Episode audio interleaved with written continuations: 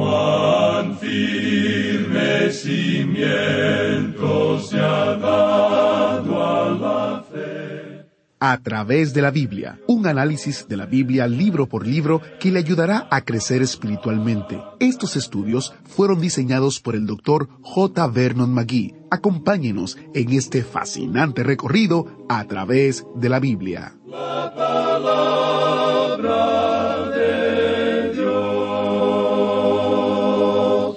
Su vida perfecta no nos salva. Su nacimiento virginal no nos salva. Sus enseñanzas no nos salvan. Sus milagros no nos salvan. Ni su ejemplo nos salva. Sino es su muerte en la cruz la que nos salva. Estas palabras del Dr. J. Vernon McGee son la introducción perfecta a nuestro estudio hoy. Este mes estamos compartiendo el audio de una entrevista con nuestro maestro Samuel Montoya en la ocasión del 50 aniversario de A través de la Biblia en español.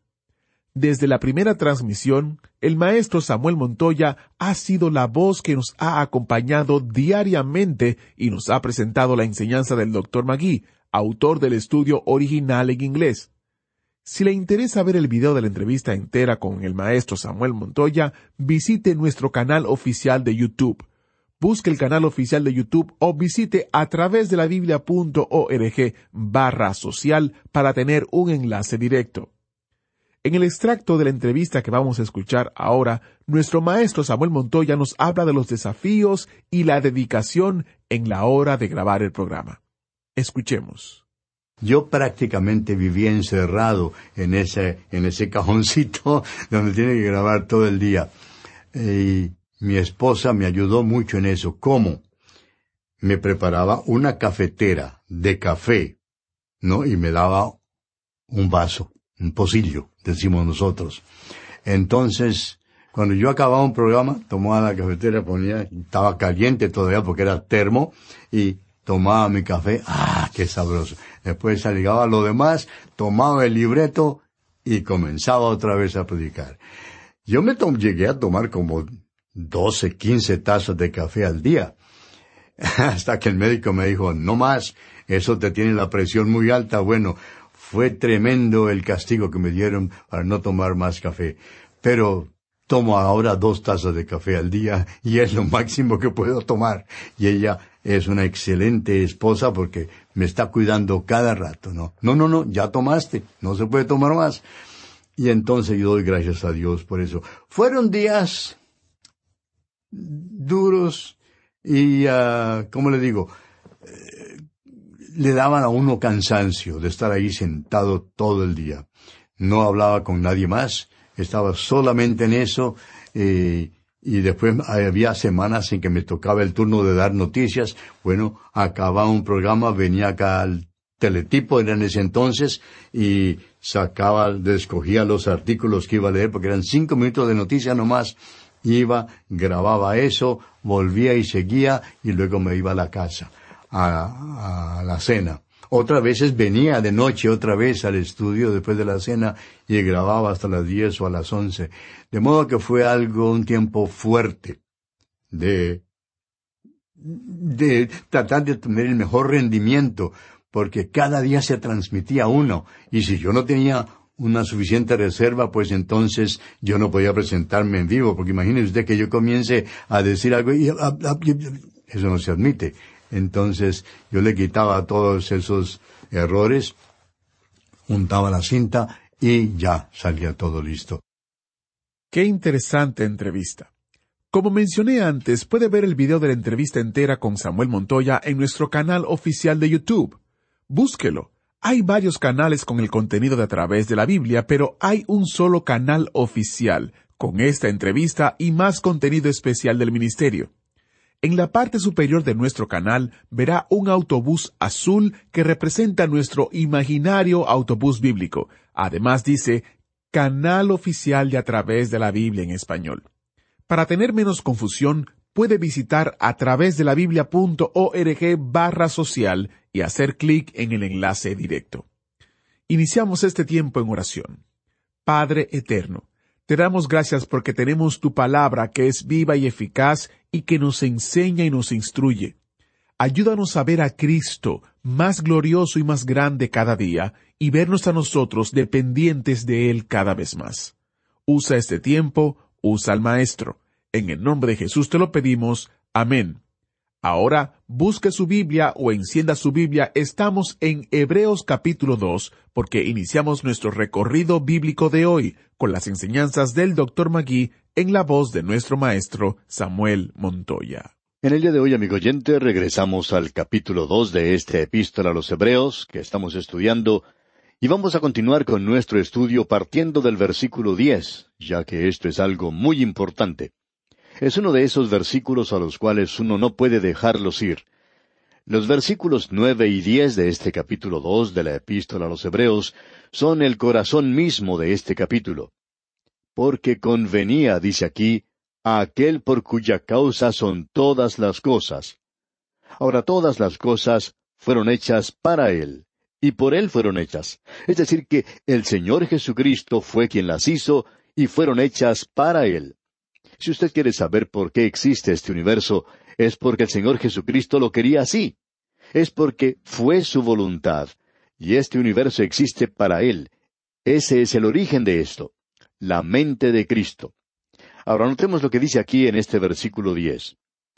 Porque convenía a aquel por cuya causa son todas las cosas, y por quien todas las cosas subsisten, que habiendo de llevar muchos hijos a la gloria, perfeccionase por aflicciones al autor de la salvación de ellos. Y ese es el propósito presente de Dios. Dios tiene un propósito futuro, el de colocar a su rey sobre el monte santo de Sión. Eso lo encontramos allá en el Salmo dos. Y Dios está dirigiendo eso en aquella dirección en el presente. En el día de hoy está llamando a un pueblo para su nombre. El Señor Jesucristo está salvando a la gente. El Señor está llevando a muchos hijos a la gloria. Eso lo podemos apreciar por todas partes del mundo. Y Dios aún está llamando a su pueblo en su nombre, llevando muchos hijos a la gloria por el autor de la salvación de ellos. Ahora queremos decir algo en cuanto a esta palabra autor aquí. Se repite otra vez en el versículo dos del capítulo doce. En el libro de los Hechos de los Apóstoles, capítulo tres, versículo quince, se traduce como príncipe. En realidad lo que indica es el originador o el líder. El doctor Scofield señala que es aquel que inicia y lleva a cabo algo. Es decir, que el Señor Jesucristo es el alfa y omega de todo. Él es el comienzo y el fin. Él comienza algo y lo completa. Él es el autor, el originador. Él es quien origina nuestra salvación.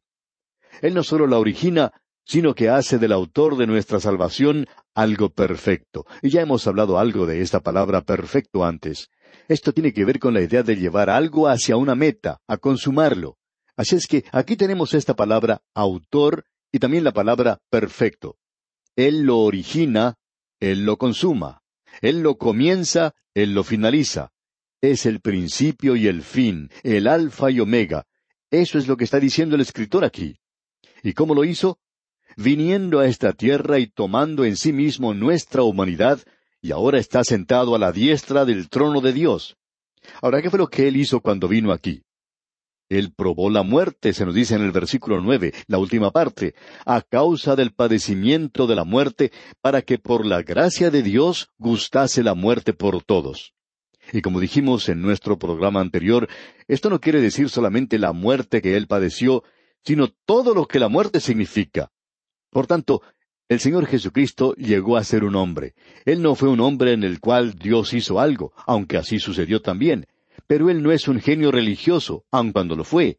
Él no fue un hombre en el cual Dios hizo algo, aunque así sucedió también. Pero él no es un genio religioso, aun cuando lo fue. Él no es un mártir por una causa, aunque se puede decir eso.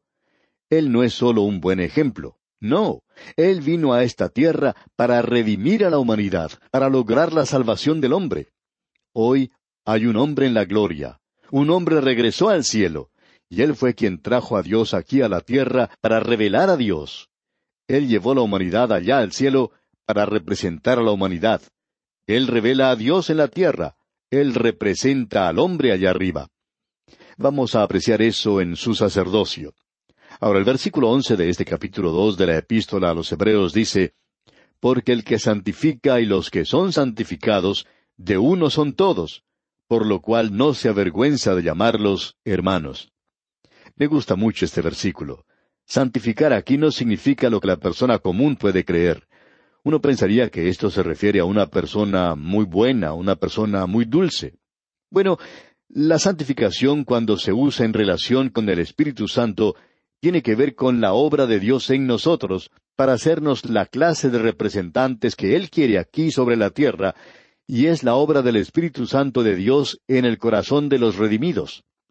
Pero santificación, cuando es usada con la persona de Cristo, y ese es el verdadero significado aquí en la epístola a los Hebreos, no es purificación, es consagración. No es una condición, sino una posición que tenemos en Cristo, y eso es lo que tenemos que mantener delante de nosotros. Él fue justo, Él ocupó el lugar del injusto para poder llevarnos a Dios. Él nos ha llevado ahora a formar parte de la familia de Dios, y en la familia de Dios Él no se avergüenza de llamarnos hermanos. Yo no me atrevo a llamarle a Él hermano, no me atrevería a decir eso en cuanto a Él. Pero debemos decir esto, que Él nos ha llevado a la familia de Dios a nosotros. Él es el primogénito de entre muchos hermanos. Él es la cabeza de la familia. Él nos llama hacia nosotros porque todos nosotros hemos llegado a ser hijos de Dios a través de la fe en el Señor Jesucristo. Amigo oyente, esto nos presenta de una manera muy clara que esta falsa doctrina no es una doctrina, es una herejía. Y nos estamos refiriendo a la paternidad universal de Dios, a la hermandad universal del hombre. Es una doctrina condenable que existe hoy porque en realidad no es cierto. Como dijimos en nuestro programa anterior, no nos gustaría haber sido el hermano de un rey de Inglaterra en los días pasados, porque lo hubieran llevado a la torre para darle muerte a uno. El verdugo en ese lugar hubiera dado cuenta de uno de una manera muy rápida y de un solo golpe concluiría la vida de uno. Amigo oyente, la humanidad en general no tiene mucho de qué jactarse. Ahora en el versículo doce encontramos que Él dice que no se avergüenza de llamarnos hermanos. De modo que aquí en el versículo doce leemos, diciendo, Anunciaré a mis hermanos tu nombre, en medio de la congregación te alabaré. Esta es una cita del Salmo 22. Ese es el gran salmo de la cruz. En la primera parte de este salmo se muestra la humillación de Cristo, y aquí en realidad tenemos las siete últimas palabras que Él pronunció en la cruz. Pero comenzando con el versículo 22, tenemos la exaltación de Cristo, ya que allí dice, Anunciaré tu nombre a mis hermanos, en medio de la congregación te alabaré. Este derecho creemos que se podría restringir a los creyentes hebreos porque esto ha sido escrito para los hebreos. En cierta ocasión, un pastor que visitaba la tierra de Israel pudo conversar con un guía hebreo y le habló en cuanto al Señor Jesucristo. Este guía sabía mucho en cuanto a los lugares que Cristo había visitado aquí en esta tierra y le gustaba señalar esos lugares. Él, por ejemplo, llevaba a la gente a Betania y decía que Jesucristo había estado allí. Señalaba el hogar donde había estado Jesús. Y el pastor le dijo entonces que Cristo era judío, que uno podía recordar que la mujer samaritana había dicho eso y que el Señor Jesucristo no lo había negado. Ella tenía razones en cuanto a esto porque así es como lo podemos apreciar en las Escrituras. Así es que el pastor le dijo a este guía que él debería estar contándole a los demás en cuanto a Jesucristo, y no los visitantes decirle a él en cuanto a Jesús. El pastor continuó diciéndole que ya que él conocía los lugares donde Jesucristo había estado, ya que él conocía esas casas, las había visitado, que él debería conocer la razón por la cual él vino a esta tierra. Pero el guía no estaba interesado en esto. Solo le interesaba ser un guía y por cierta cantidad de dinero él llevaba a la gente y le mostraba esos lugares. Ahora notemos una vez más lo que dice aquí en el versículo doce de este capítulo dos de la Epístola a los Hebreos, diciendo, Anunciaré a mis hermanos tu nombre, en medio de la congregación te alabaré. Siguiendo más adelante en este mismo capítulo, tenemos otra cita, y el escritor está citando ahora del capítulo ocho de Isaías, versículos diecisiete y dieciocho. Leamos entonces el versículo trece de este capítulo dos de Hebreos que estamos estudiando. Y otra vez, yo confiaré en él. Y de nuevo, he aquí, yo y los hijos que Dios me dio. Esto nos revela cómo el Espíritu Santo interpreta la Escritura. Hay aquellos, por ejemplo, que hoy tratan de dar una interpretación, digamos, de los profetas que eliminaría cualquier referencia al Señor Jesucristo. Tenemos una referencia que cuando la leemos en Isaías, podemos ver en realidad que Él está hablando acerca de los hijos de Isaías. Así es como uno la puede entender. Pero ahora el Espíritu de Dios interpreta esto en referencia al Señor Jesucristo. Así es que hoy, cuando cualquier persona trata de eliminar al Señor Jesucristo de los profetas, entonces está contradiciendo la interpretación del Espíritu Santo aquí. Usted recordará que cuando el Señor Jesucristo regresó de entre los muertos, Él dijo allá en el Evangelio según San Juan, capítulo veinte, versículo diecisiete, Ve a mis hermanos y diles, Subo a mi Padre y a vuestro Padre, a mi Dios y a vuestro Dios. Es decir, que él está diciendo a mis hermanos, y él se estaba refiriendo en esa ocasión en particular a los apóstoles. Por supuesto, todos ellos eran judíos. Enfatizamos esto porque creemos que es muy importante en esta ocasión. Si mantenemos delante de nosotros a aquellos a quienes fue escrita esta epístola, nos permitirá darle una interpretación que creemos nos puede llevar a una aplicación para mi corazón y el suyo. Notemos ahora lo que dice el versículo catorce de este capítulo dos de la Epístola a los Hebreos. Así que, por cuanto los hijos participaron de carne y sangre, él también participó de lo mismo para destruir por medio de la muerte al que tenía el imperio de la muerte, esto es, al diablo. Aquí llegamos a una declaración que enfatiza su encarnación. Él participó de carne y sangre. Él vino de una forma en la cual ellos no estaban esperando que Él viniera. Tendrían que haberlo esperado. Los profetas indicaron claramente la forma en que iba a venir la primera ocasión. Pero como dice George McDonough, ellos estaban esperando a un rey para que los levantara. Sin embargo, vino una criatura pequeña que hizo llorar a una mujer. Él participó de carne y sangre. Él también participó de lo mismo, dice este versículo. Él vino a este mundo por medio de un nacimiento humano, de la misma manera en que lo hicimos usted y yo, amigo oyente. Y no solo a través del nacimiento. Su nacimiento no salvó a nadie.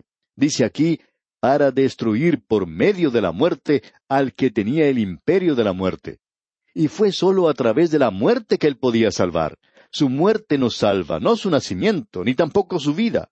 Es su muerte la que nos salva. Él trajo salvación y libertad de la muerte, es decir, de la muerte espiritual y eterna. Notemos ahora lo que dice aquí. Estamos leyendo lentamente porque es muy importante todo esto. Leamos ahora el versículo quince de este capítulo dos de la Epístola a los Hebreos. Y librar a todos los que por el temor de la muerte estaban durante toda la vida sujetos a servidumbre. Él vino a esta tierra y tomó en sí mismo nuestra humanidad. Él se hizo inferior a los ángeles, porque dicen los versículos 16 y 17, porque ciertamente no socorrió a los ángeles, sino que socorrió a la descendencia de Abraham, por lo cual debía ser en todo semejante a sus hermanos, para venir a ser misericordioso y fiel sumo sacerdote en lo que a Dios se refiere, para expiar los pecados del pueblo. Cuando Él vino aquí en semejanza de los hombres, era una semejanza real. Él se identificó completamente con nosotros.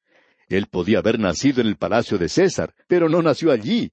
Él nació en la pobreza, él nació en un pesebre. ¿Por qué? Para poder experimentar lo que era en realidad ser semejante al hombre, para poder saber algo del efecto del pecado en el hombre. ¿Y dónde podemos ver esto? Bueno, lo podemos ver en la pobreza, lo podemos ver en la tentación, lo podemos ver en la muerte violenta y que no merecía. Allí es donde uno puede ver el pecado manifestado. Creemos que es algo trágico en el presente cuando podemos enterarnos de personas ancianas que son asesinadas por algunos jóvenes que tienen algunos problemas psicológicos. Debemos darle gracias a Dios que Él va a arreglar las cosas algún día habrá que rendir cuentas algún día, y eso lo tendremos que hacer ante Él. Así es que bajó aquí a esta tierra y conoció lo que era la verdadera pobreza. Muchas historias tristes se relatan de la Segunda Guerra Mundial. Por ejemplo, se cuenta que durante esa época los trenes viajaban repletos de gente, y si los pasajeros por alguna razón u otra tenían que bajarse del tren, entonces subía otra persona al tren y ocupaba su lugar, y no había quien lo sacara de allí. Eran personas que habían llegado a la estación a despedir a los seres queridos. A veces la esposa había ido a despedir al esposo que se iba a la guerra, y ella quedaba allí sin un lugar a dónde dirigirse. Por tanto, permanecía en la estación del tren hasta que podía subirse a otro tren y salir de ese lugar. Se cuenta que en ese mismo lugar, en la estación del ferrocarril, nació un bebé. ¿Puede usted imaginarse lo que puede haber sido eso? Un bebé que nace allí en la estación del ferrocarril. Para esta fecha creemos que será un hombre grande y esperamos que alguien le haya hablado del Señor Jesucristo. Bueno, al Señor le ocurrió algo parecido, como usted recuerda. César había decretado que todos tenían que inscribirse para pagar los impuestos. Su madre María tuvo que ir a Belén y allí no había lugar en el mesón. Y él nació en un pesebre. Y él entonces puede simpatizar con un muchacho como ese que nació en una estación del ferrocarril, ¿no le parece? El Señor Jesucristo, amigo oyente, vino a este mundo y Él pudo simpatizar con usted y conmigo. No interesa quién sea usted y dónde esté usted. Él le conoce y le comprende, no solamente porque es Dios, sino porque Él se hizo hombre y sabe exactamente las cosas por las cuales usted tiene que pasar hoy. Así que tenemos que detenernos aquí. Continuaremos Dios mediante en nuestro próximo programa. Que el Señor le bendiga es nuestra ferviente oración. Muchas gracias al maestro Samuel Montoya. ¿Está usted pasando por tiempos difíciles? ¿Se siente perdido y solo? Si esa es la circunstancia en la que se encuentra hoy, entonces por favor deje lo que está haciendo y visite nuestra página web a través de la biblia.org ahora mismo. Una vez que lo haya encontrado, haga clic en el banner ¿Cómo puedo conocer a Dios? Allí encontrará un breve video y algunos recursos gratuitos escritos por el Dr. Magui que pueden ayudarle a comprender cuánto lo ama Dios, cuánto se preocupa por usted y cómo le encontrará justo donde usted se encuentra hoy. Para aquellos de ustedes que conocen al Señor Jesús como su Salvador, pero podrían necesitar una mejor comprensión de cómo Él obra en y a través de nuestro sufrimiento, les sugerimos varios libritos del Dr. Magui sobre este tema incluyendo ¿Por qué sufren los hijos de Dios? La mayor cuestión de la vida y la respuesta de Dios, y el librito La muerte de un niño, escrito por el doctor Magui al morir su primogénito. El librito está lleno de palabras de consuelo para aquellos padres que han perdido un hijo. El sufrimiento es a menudo un tema difícil de tratar, pero por los muchos años del doctor Magui como pastor amoroso, lo prepararon de manera única para hablar y escribir sobre él, Así que si está buscando una perspectiva compasiva y bíblicamente sólida, entonces querrá descargar una copia de estos libritos gratuitos en a través de la biblia.org barra libritos. O si prefiere recibir copias impresas por correo directamente a su casa y tiene una dirección en los Estados Unidos, llámenos al número 1-800-880-5339 Estaremos encantados de ayudarle. El número otra vez es 1-800-880-5339. Hasta la próxima. Agradecemos que nos acompañara en el estudio de hoy. Le invitamos a que visite nuestro sitio en Internet a través de la biblia.org. Ahí puede suscribirse para recibir las notas y bosquejos de lo que estamos estudiando y noticias del ministerio. También encontrará la variedad de libros y materiales gratuitos que tenemos para usted. El sitio es a través de la biblia.org. Todo lo que hacemos es posible gracias al Señor y a personas como usted que se unen a nosotros en la obra de llevar la palabra entera al mundo entero. A través de la Biblia es una producción de Radio Transmundial.